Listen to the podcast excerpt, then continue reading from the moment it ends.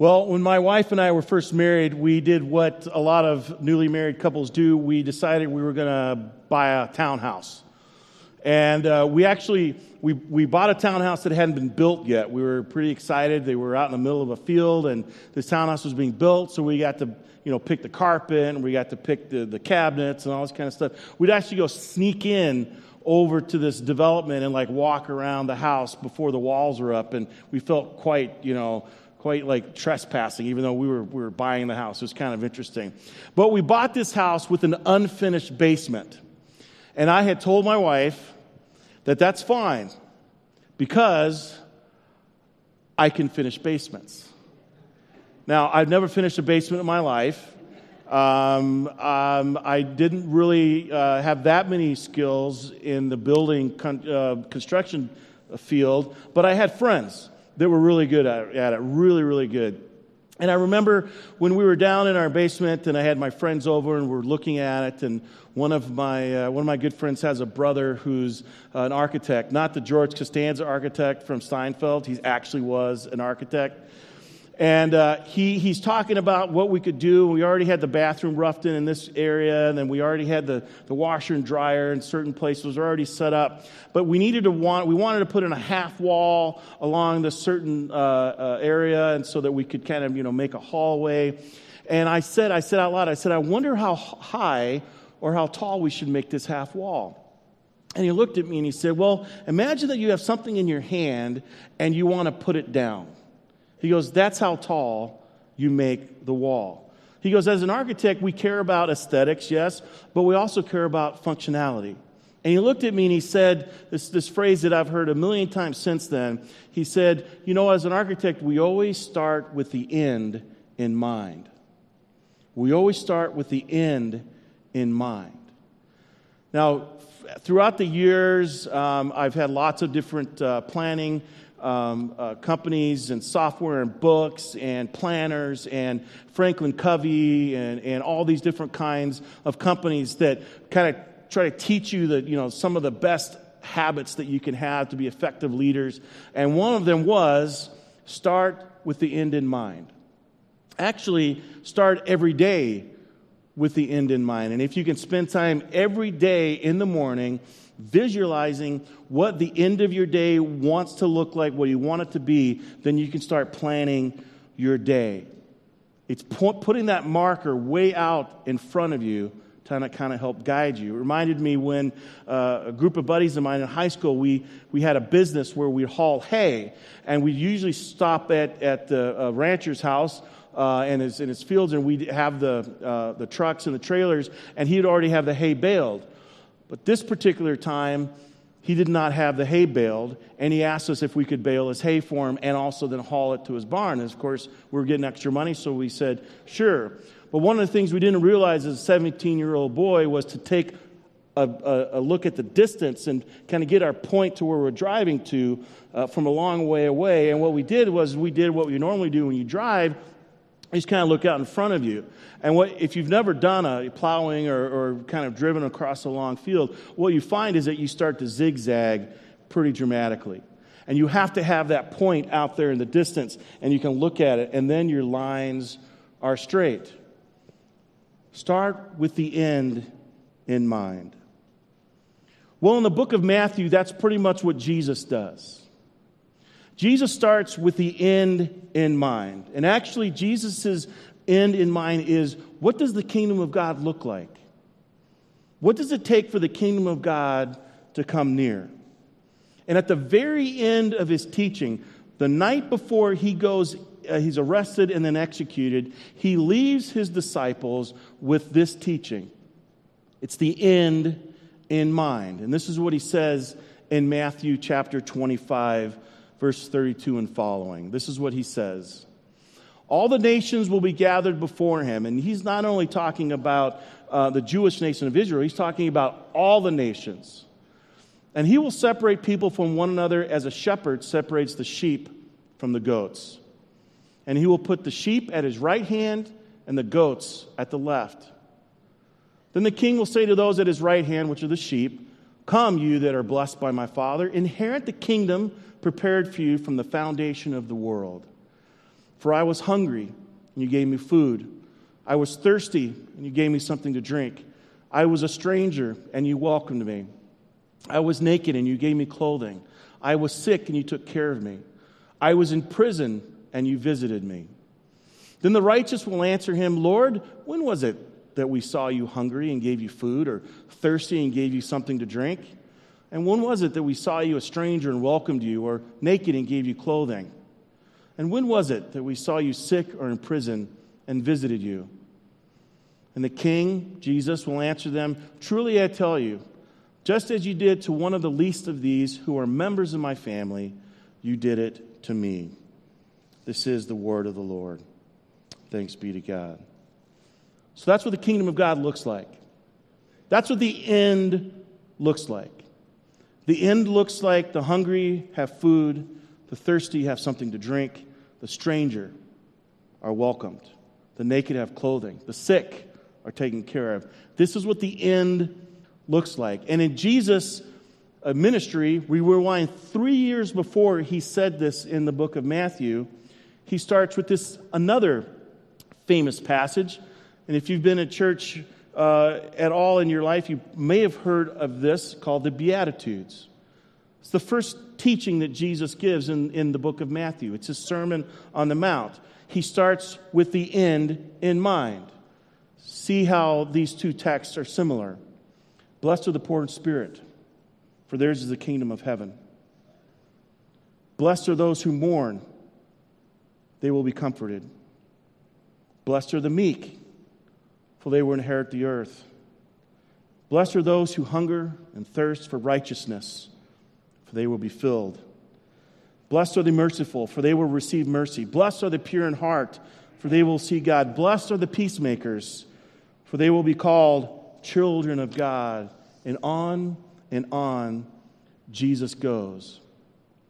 And then he ends with, You are the salt of the earth.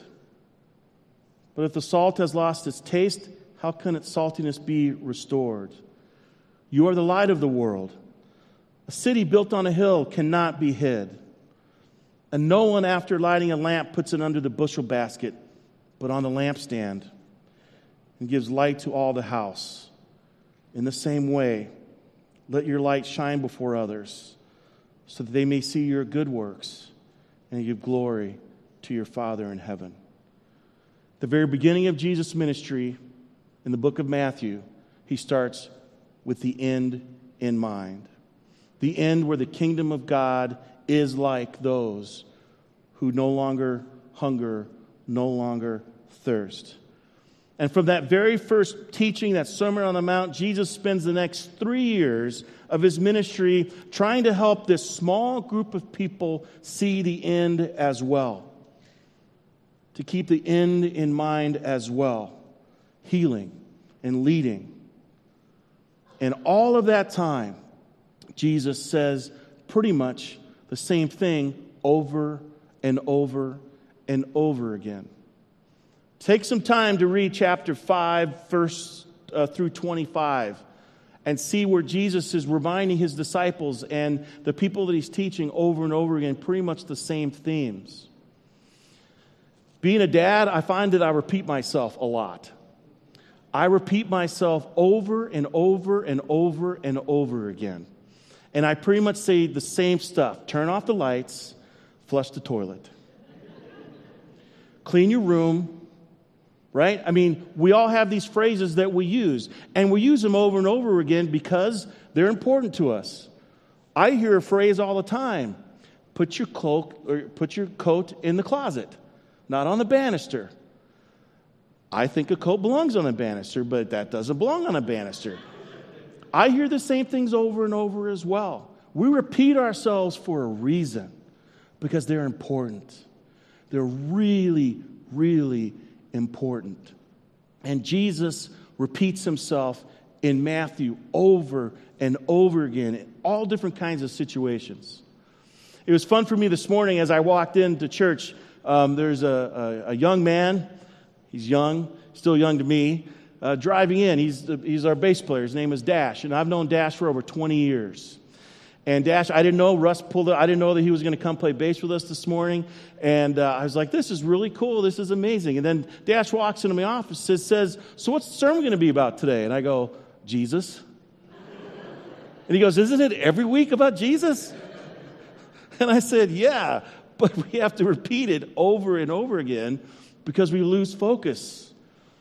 And Jesus does the same thing over and over again with this group of disciples. And he starts with the end in mind, and the end ends up in chapter 25 with this weird phrasing and a use of sheep and goats. Sheep and goats. I don't think a lot of us in this room, unless we are going through, uh, what is it, goat yoga or whatever it's going on right now, spend a lot of time thinking about sheep and goats. But that was a big deal in Jesus' time. And when Jesus uses the, these two different uh, kinds of animals, sheep and goats, uh, we may, you know, think, well, that's, you know, that's interesting. Of course you can tell a sheep from a goat. But in Jesus' time, the sheep had not been domesticated to look the same way as we have sheep now. There's been a lot of genetic modif- modification and husbandry all the way through to get the sheep and the goats to look the way they are now. And of course, sheep are pretty cool. They're cute when they're little. You know, they're the cute little baby lambs. But I don't think there's anything cuter than a baby goat. I mean, they are cute. That's why there's goat yoga. And every time the zoo opens up, the farm opens up at the zoo, we're there, we're going again, feeding the baby goats. Well, what's up with the sheep and goats? Well, here's the deal. Back in Jesus' time, they looked very similar. To the untrained eye, you could not tell the difference between a sheep and a goat. It's interesting to us, even in this, in this time, day and age, we call bighorn sheep. They don't look like a sheep, they look like, like a deer almost with big horns. And then you have mountain goats, they kind of look like sheep with all of their fur. And even in those days, it was really, really hard to tell apart. You couldn't tell them apart. But Jesus says there's one way you can tell a sheep apart from a goat. A sheep walks the walk. A goat, a goat just talks the talk. Couple chapters before in Matthew, Jesus is railing against the religious leaders of his day. He's railing against the pastors. He's going off on the pastors. They were called the Pharisees back then and the scribes.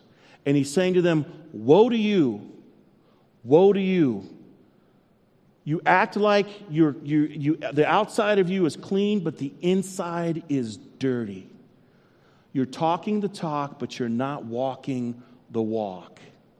You are a goat. You are not a sheep. And God has set you up to be a sheep, and you're a goat. So, how do you tell a sheep from a goat? From someone who walks the walk, from someone who talks the talk.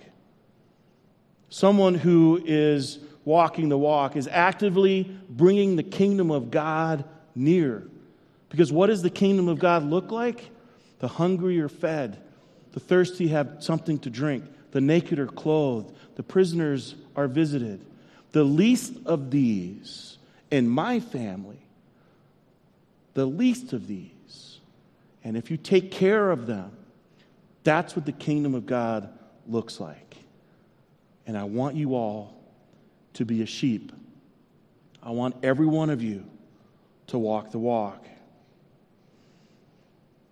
Now, in many ways, you and I, together as a collective, as a church, are working to do that together. We just had our, our annual meeting a couple weeks ago. We had priorities that we're working on.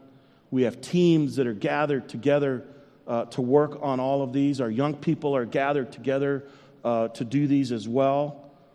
Jesus is our architect. Jesus is showing us how to build what we need to build. And as a congregation, we're trying as best we can to be that city on a hill, to be that salt, to be that light in the world. It's one of the reasons why we increased our budget this year towards the ELCA. The ELCA is a, is a, is a national, a worldwide organization that we're a part of that has lots of hunger programs and disaster relief programs and all kinds of things that walk the walk. And as a congregation, when we give them support, we're doing that. We're walking the walk. It's also one of the reasons why we increased our budget towards this school in Uganda. Tasaga. Bruhan, the director, came last summer and shared with us about this school with kids who were born with HIV AIDS. And in Uganda, they have no chance, they have no shot. But he decided he was going to do something about it, and some other people decided they were going to do something about it. And they came and they talked to Resurrection, and Resurrection said, Yeah, we'll help as well. We want to walk the walk, we want to be that city on a hill. We want to be that salt. We want to be that light. It's one of the reasons why we financially support Camp Wapo. We financially support the Christian Cupboard. That's why so many of us in this room have made, had made meals at East Emmanuel or spent overnights at Hope for the Journey Home, a homeless shelter in Woodbury, because we want to walk the walk. We want to be that light. We want to be that lamp. We want to be able to be the sheep that God calls us to be. And not only are we trying to do that in our church as a, a, a combined congregation, but God calls us to do that in our individual lives. We all have basements in our own spirits and our own souls. And God wants to be a part of that building, that foundation in our lives. And so I'm going to encourage you through this season of Lent. This next, uh, this coming Wednesday is Ash Wednesday. We'll be starting this Lenten journey, walking towards the cross and walking towards the empty tomb. And the word for you and I is how can we more closely walk with Jesus in this time?